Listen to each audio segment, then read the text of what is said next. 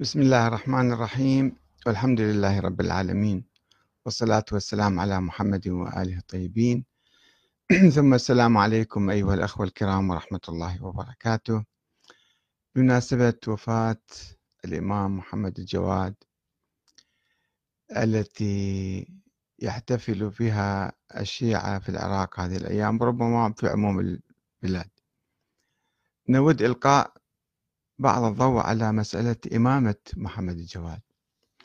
كيف أصبح إماما وهو طفل صغير عمره سبع ثمان سنوات؟ وهل اتفق الشيعة على إمامته؟ الشيعة الإمامية ما أتحدث عن الشيعة الزيدية. الشيعة الإمامية وشيعة أبيه الرضا علي بن موسى الرضا. وأهم واحد فيهم اللي هو قوم إمامة الرضا يونس بن عبد الرحمن. هل عرف إمامة الجواد وآمن بها وكذلك كثير من الشيعة الآخرون؟ ثم نترك مسألة الطفولة وسنبحثها بعد قليل. كيف أصبح عالما؟ العلم من أين؟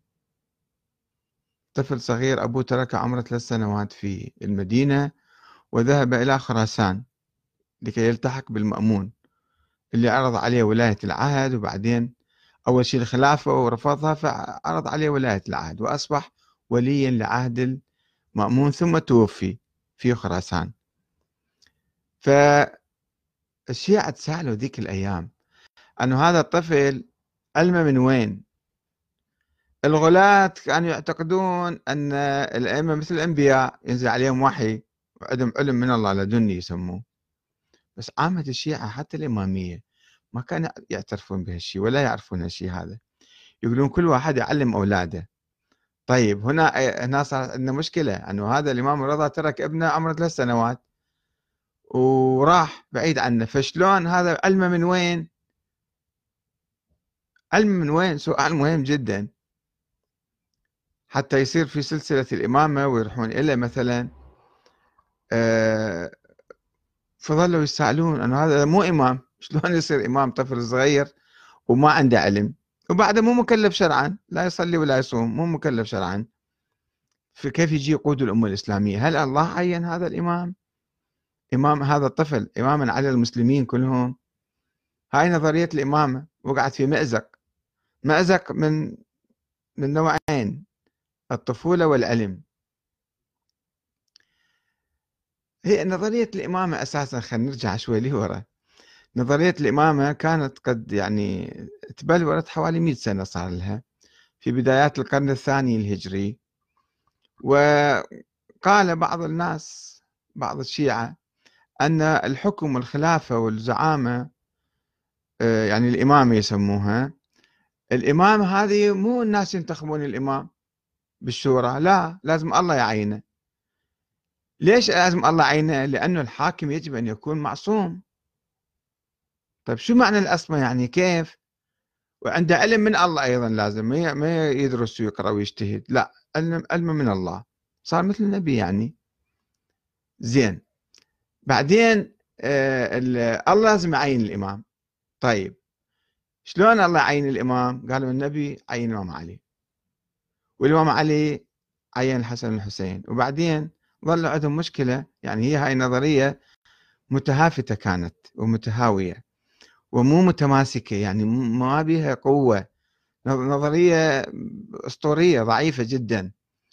فكيف تنتقل الإمامة من واحد إلى آخر؟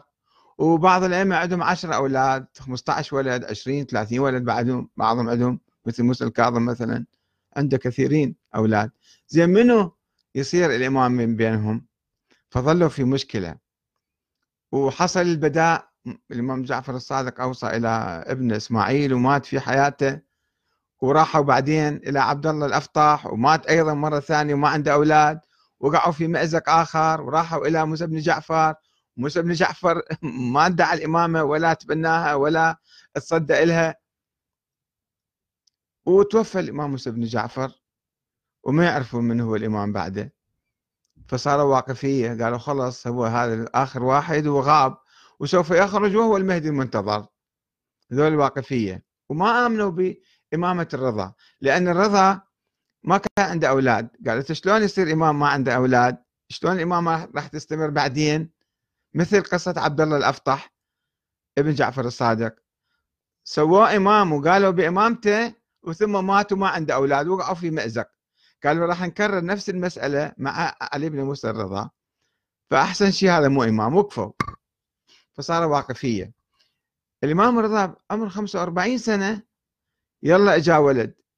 وإجا ولد الجواد أيضا آه، إخوانه وعشيرته هم اختلفوا حوله أنه هذا ابن جارية سوداء وأسمر كان كلش. قالوا هذا مو ابنك. استغفر الله ربي وأتوب إليك. هذا اللي موجود بالتاريخ الشيعي. يعني يعني شيء عظيم يعني هذا. قالوا هذا مو ابنك. يا عمي هذا ابني. قال لا أنت عقيم. أنت ما تجيب أولاد وصار عمرك 45 سنة وما جايب أولاد. هذا جاك ولد من إحدى الجواري وهذا أنت مو ابنك هذا أسمر. مو يعني مو, مو من ابنك هذا.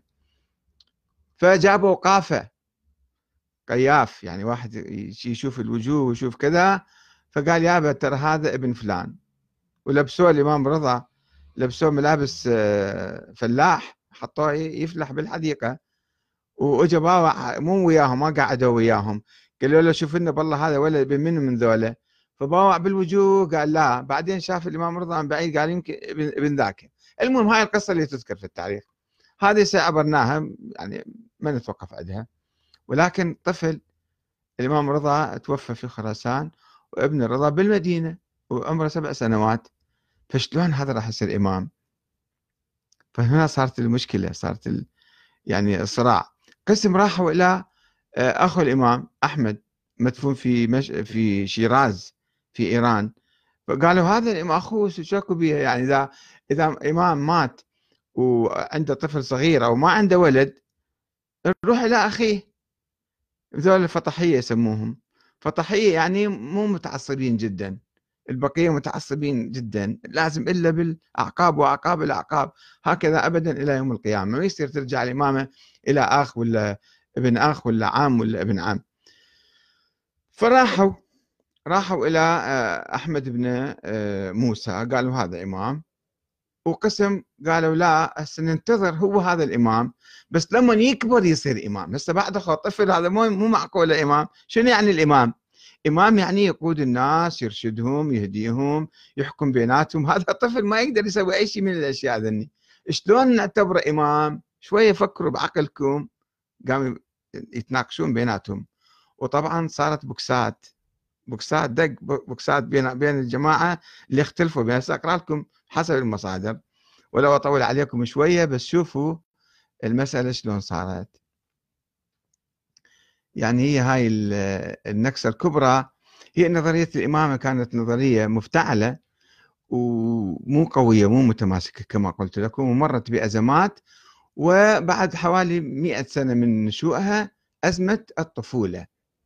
وقد أصيبت النظرية الإمامية راح أقرأ لكم شوية من كتابي التشيع السياسي والتشيع الديني آه، لأن باحث الموضوع بالتفصيل فيه وأقرأ لكم بعض السطور من هذا الكتاب. يقول وقد أصيبت النظرية الإمامية أو التشيع الديني. قبل شوية تحدثنا عن الحكم في الإسلام حكم مدني. مو حكم ديني وديمقراطي. بس جماعة اللي قالوا لا هذا حكم ديني أعتنقوا نظرية معينة اسمها الإمامة. الإمامة الإلهية. هذه تعرضت لامتحانات قاسية وكل يوم كانت تواجه آه، نكسة وعقبة كأداء. فأصيبوا وأصيبت النظرية بنكسة كبرى عند وفاة الرضا سنة 203 للهجرة. قبل أن يكمل ابنه الجواد السابعة أو الثامنة من عمره حيث رفض معظم أصحابه وأتباعه القول بإمامة ابنه اللي آمنوا بإمامة الرضا قالوا مو معقول أروح بواحد طفل بعد نحط على رأسنا إمام؟ وكان على رأسهم يونس بن عبد الرحمن القمي الذي عمل كثيرا من أجل إثبات إمامة الرضا في مواجهة الواقفية. هذا قاد معركة كبرى حتى يسوي الإمام الرضا إمام. وبعدين مات. هذا يصيب بصدمة. قال هذا شلون يصير طفل صغير إمام علينا؟ آه نعم. 143 عن المفيد في في عيون المعجزات. راح أقرأ لكم من كتاب الشيخ المفيد في عيون المعجزات. عنده كتاب اسمه عيون المعجزات. قال لما قبض الرضا كان سن أبي جعفر يعني الجواد نحو سبع سنين واختلفت الكلمة في بغداد وفي الأمصار. واجتمع الريان بن الصلت وصفوان بن يحيى ومحمد بن حكيم وعبد الرحمن بن الحجاج وجماعة من وجوه الشيعة وثقاتهم في دار عبد الرحمن بن الحجاج في بركة زلزل منطقة. يبكون ويتوجعون من المصيبة. مو مصيبة وفاة الإمام. مصيبة الإمامة قام يبكون على الإمامة. فقال يونس دعوا البكاء. من لهذا الأمر؟ هسه منو راح يصير إمام علينا؟ هذا يونس بن عبد الرحمن دي يقول. وإلى من نقصد بالمسائل إلى أن يكبر هذا الطفل؟ يعني أبا جعفر. فقام إليه الريان ووضع يده في حلقه. أنا ضربه بوكس. ولم يزل يلطمه. دق بسط. ليش تتكلم هالشكل أنت؟ ويقول له أنت تظهر الإيمان وتبطن الشك والشرك. شوف شلون متطرف كان عنيف. بسرعة اتهم هذا يونس بن عبد الرحمن اللي هو أحمد أحد أعمدة الرضا يقول له أنت تبطن الشك والشرك كفر للرجال. إن كان أمره شوف العقلية مالت هذا الرجال. إن كان أمره أمره من الله جل وعلا فلو أنه كان ابن يوم واحد لكان بمنزلة الشيخ العالم شيخ واحد كبير عالم. وإن لم يكن من عند الله فلو عمر ألف سنة فهو واحد من الناس. فأقبلت العصابة يعني الجماعة القاعدين عليه تعذله وتوبخه. إذا تريدون تراجعون أيضا المجلسي في كتاب بحار الأنوار جزء 50 صفحة 99 باب رقم 5 فضائله ومكارم أخلاقه. ولذلك هذا يونس لما رفض هذا الطفل طبعا هذا منطق شوفوا شلون يعني دي يفترض فرضيات على الله. ولذلك قاطع أصحاب الجواد والعسكري أيضا بعدين يونس بن عبد الرحمن صار عنده حزب خاص هذا ورفضوا الصلاة خلفه وخلف أصحابه سموهم اليونسية. صار انشقاق بالشيعة اسمه بالإمامية يعني اسمه اليونسية. فقد روى الكشي بإسناده عن أبي علي بن راشد عن أبي جعفر الثاني الجواد قال قلت جعلت فداك قد اختلف أصحابنا فأصلي خلف أصحاب هشام بن الحكم قال عليك بعلي بن حديد. قلت فآخذ بقوله؟ قال نعم. فلقيت علي بن حديد. فقلت نصلي خلف أصحاب هشام بن الحكم؟ قال لا ذول فريق آخر من الشيعة. هشامية يسموهم. وفي رواية أخرى عن يزيد بن حماد عن أبي الحسن الهادي. قال قلت أصلي خلف من لا أعرف؟ فقال لا تصلي إلا خلف من تثق بدينه. فقلت له أصلي خلف يونس وأصحابه؟ فقال يأبى ذلك عليكم علي بن حديد هذا كان زعيم من زعماء الشيعة يبدو عليه. قلت آخذ بقوله في ذلك؟ قال نعم. فسألت علي بن حديد عن ذلك فقال لا تصلي خلفه ولا خلف أصحابه. شوف شلون صار مقاطعة بيناتهم حتى بالصلاة واحد ما قام يصلي ولا الآخر. هذا كما يذكر السيد الخوئي في كتاب معجم رجال الحديث رقم 7994 والكشي أيضا هذا أحد علماء الرجال في ترجمة يونس بن عبد الرحمن.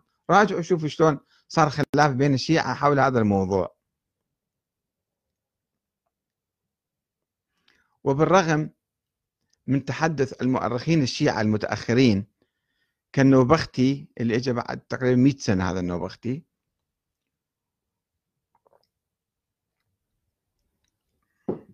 والأشعري القمي الأشعري القمي أحد علماء قم كان الشيعة هم في أواخر القرن الثالث يعني بعد 100 سنة. عن ذهاب ذولا تحدثوا عن ذهاب قسم من شيعة الرضا للقول بإمامة الجواد. قالوا أكو قسم منهم قالوا أكو قسم ما آمنوا وقسم آمنوا. فلا يوجد أي مؤشر على كون هؤلاء فريقا يعتد به. يعني فعلا الناس عقلاء كانوا فكرهم سليم صافي معقول يروحوا يتبعوا إمام الطفل. وهذا كان حدث فعلا. يقول يقولون ذول المتأخرين الاثنين اللي واحد فرق الشيعة والآخر أيضا المقالات والفرق عنده كتاب يذكرون أنه قسم من الشيعة الرضا راحوا إلى الجواد. بس مو معلوم إيش قد كانوا ذول الشيعة اللي آمنوا بإمامة الجواد في ذيك الأيام. وذلك لعدم قدرة ذلك الصبي. على قيادة الشيعة عمليا أو توجيههم بشيء وعدم ظهور علامات خارقة عليه كما ظهرت على النبي يحيى مثلا أو النبي عيسى. هذول كأنبياء كانوا الله ذكرهم بالقرآن ووطاهم معاجز. بس الجواد الله ما ذكره بالقرآن ولا النبي محمد ذكره ولا حتى أبوه قال هذا راح يكون مثلا عنده معاجز. وقد قال عامة الشيعة. شوف الشيعة عامتهم شنو قالوا بالنسبة للجواد. ذيك الأيام طبعا اليوم الناس عندهم هاي الأشياء مسلمات آه، عندهم قائمة 12 واحد وذولا كلهم النبي عينهم وخلص. بعد ما يبحثون بالتاريخ شنو صار بالتطور الشيعة وتطور الصراعات الشيعية. هذا شوف عامة الشيعة شنو يقولون حسب مؤرخين الشيعة.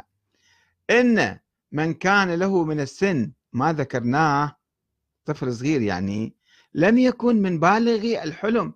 بعد مو بالغ أصلا مو مكلف ولا مقاربيه ولا مراهق.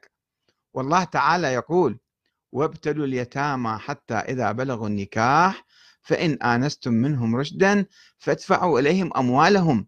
وإذا كان الله تعالى قد أوجب الحجر على هذا في أمواله لإيجابه ذلك في جملة الأيتام. هذا يتيم الآن. حتى أمواله ما يقدر يتصرف بها لازم يكون حجر عليه محجور. بطل أن يكون إماما لأن الإمام هو الوالي على الخلق في جميع أمر الدين والدنيا. وليس يصح أن يكون الوالي على أموال الله تعالى كلها من الصدقات والأخماس والمأمون على الشريعة والأحكام وإمام الفقهاء والقضاة والحكام والحاجر على كثير من ذوي الألباب. هو يحجر على الناس. في ضروب من الأعمال هو من لا ولاية له على درهم واحد من مال نفسه. درهم واحد ما عنده سيطرة عليه هو ولا يؤمن على النظر لنفسه. أصلا ما يعرف يصرف حياته ما يعرف يدير أموره. ومن هو محجور عليه؟ لصغر سنه ونقصان عقله لتناقض ذلك واستحالته. شوف ذول العقال هذول الشيعة العقال عامة الشيعة قالوا هالكلام قالوا مو معقول إنه نروح نتبع واحد طفل الآن.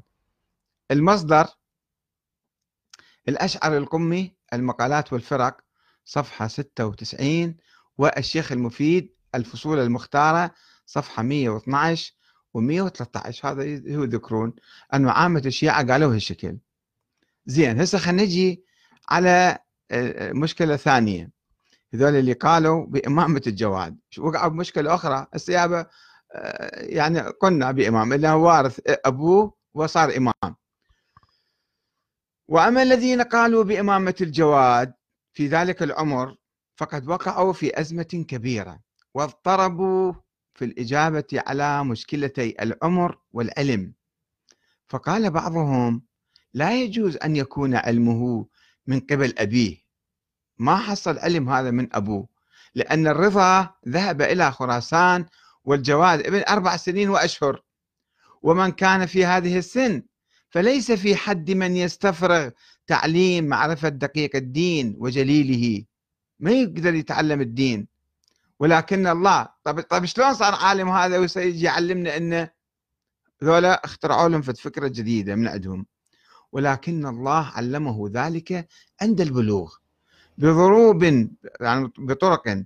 مما يدل على جهات علم الإمام. أنه هذا صار عنده علم. مثل شنو؟ مثل الإلهام. إجاء إلهام بعدين من الله. والنكت في القلب والنقر في الأذن والرؤيا الصادقة في النوم. والملك المحدث ملائكة يجون يتكلمون وياه. ووجوه رفع المنار والعمود والمصباح وعرض العمى يعني قاموا اخترعوا لهم حقيقة يخترعوا لهم آه، يعني أساطير في نظريات خرافية إنه هذا سوى مثل النبي يعني يجون الملك يجي يتكلم وياه هذا مو معقول. وما إلى ذلك مما كان يقوله غلاة الإمامية بحق الأئمة السابقين. دول الغلاة حلوا المشكلة قالوا هذا الإمام يجي عليه وحي من الله ملائكة ينزلون عليه. واستشهدوا بآية من القرآن الكريم تقول وآتيناه الحكم صبيا على النبي عيسى على النبي يحيى. وقالوا كما أعطى الله النبوة ليحيى وهو طفل صغير وكما أعطاها لعيسى وهو طفل صغير. كذلك فلم لا يجوز أن يكون الإمامة أن يعطي الإمامة لمحمد الجواد وهو ابن سبع سنين. وأخذوا يحبكون الروايات عن الرضا والجواد حول إمكانية تولي الأطفال للإمامة. قام ذاك الوقت لما وقعوا بالأزمة قاموا طلعوا لهم أحاديث من بطنهم.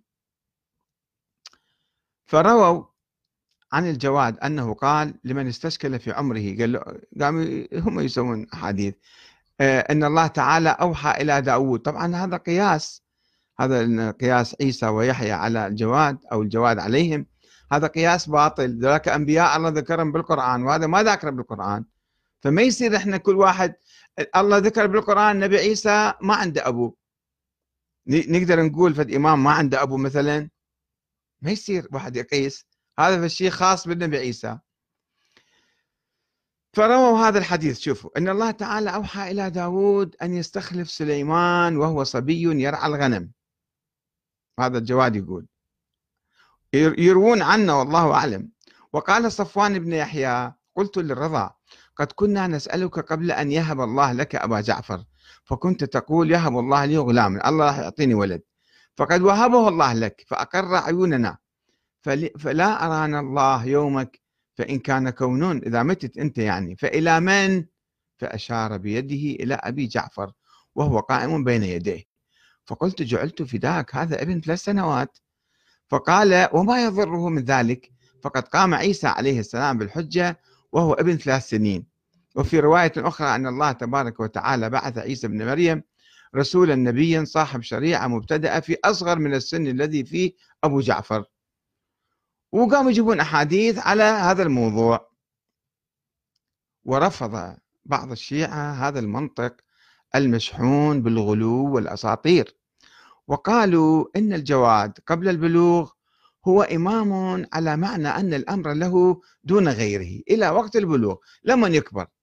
فإذا بلغ علم لا من جهة الإلهام والنكت ولا الملك ولا لشيء من الوجوه التي ذكرتها الفرقة المتقدمة لأن الوحي منقطع بعد النبي بإجماع الأمة. فشنو يجي وحي ملائكة ينزلون على الجواد؟ هذا كلام مخالف لإجماع الأمة الإسلامية. وقالوا لا يعقل أن يعلم ذلك أن يعلم ذلك إلا بالتوقيف والتعليم. يروح يدرس يتعلم يصير إمام بعدين. لا الإلهام والتوفيق. لكن نقول إنه علم ذلك عند البلوغ من كتب أبيه. راح قرأ كتب أبيه وتعلم. وما ورثه من العلم فيها وما رسمه له فيها من الأصول والفروع. كانوا شوية منطقيين ذول الجماعة.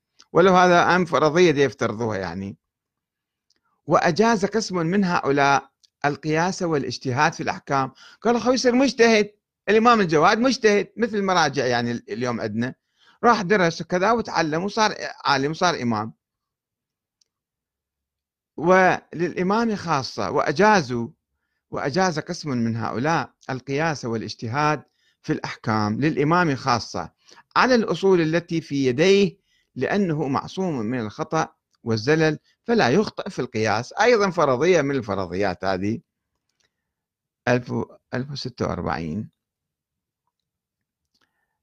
آه هذا يذكر الموضوع النوبختي في فرق الشيعة صفحة 90 زين؟ وقد روى هذا الفريق عددا من الأحاديث. دائما ذول عندهم مكائن يصنعون أحاديث. وقد روى هذا الفريق عددا من الأحاديث السرية عن الرضا حول الإشارة والنص على ابنه محمد الجواد. مو علنا محل ما كان يعرف الرضا قال يتحدث عن ابنه. فهم قاموا يقول إيه كل واحد يجي يقول اللي يقول لي بصورة خاصة أنه هذا إمام بعدي. وأنه قال عندما ولد هذا المولود الذي لم يولد مولود أعظم بركة على شيعتنا منه. طب شنو؟ ما بيدلالة على الإمامة بس هم اعتبروا هذا نص على الإمامة.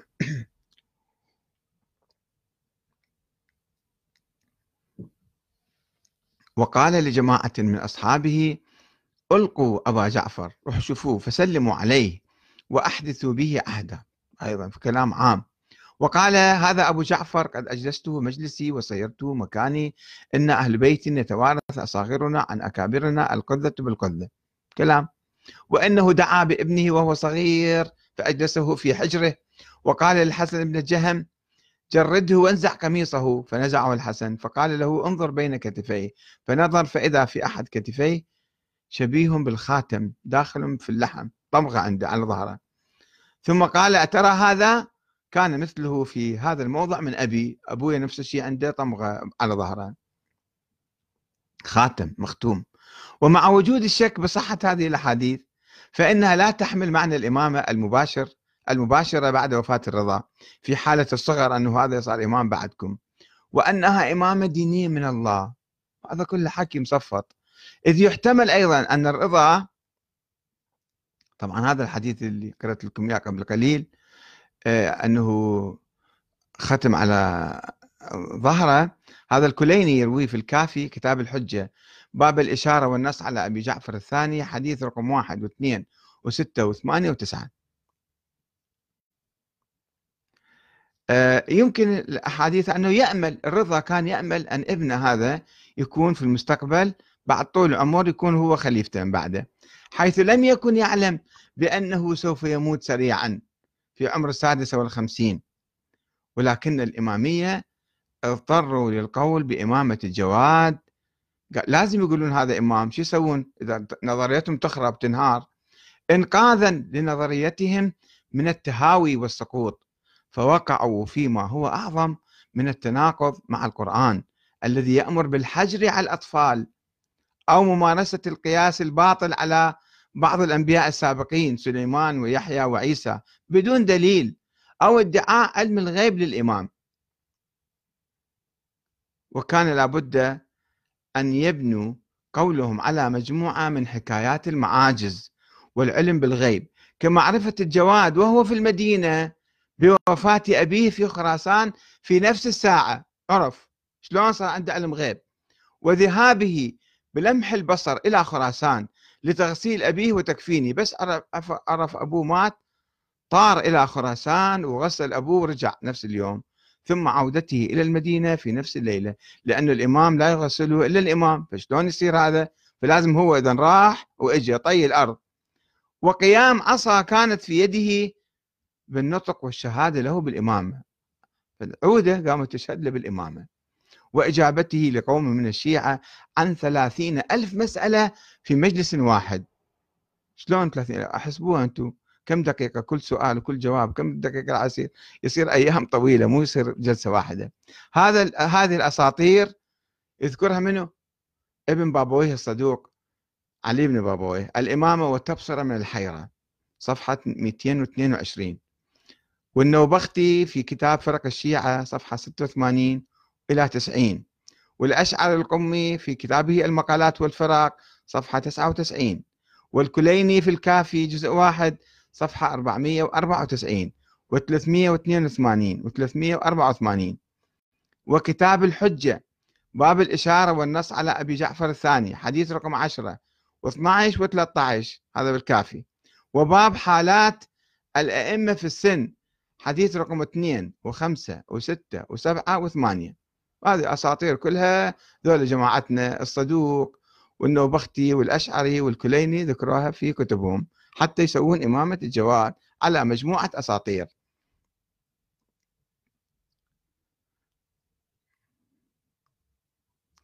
وهكذا حاول الإمامية بهذه القصص الإعجازية الأسطورية إخراس صوت العقل والعلم في البحث عن أدلة شرعية لإثبات نظرية ليس عليها دليل.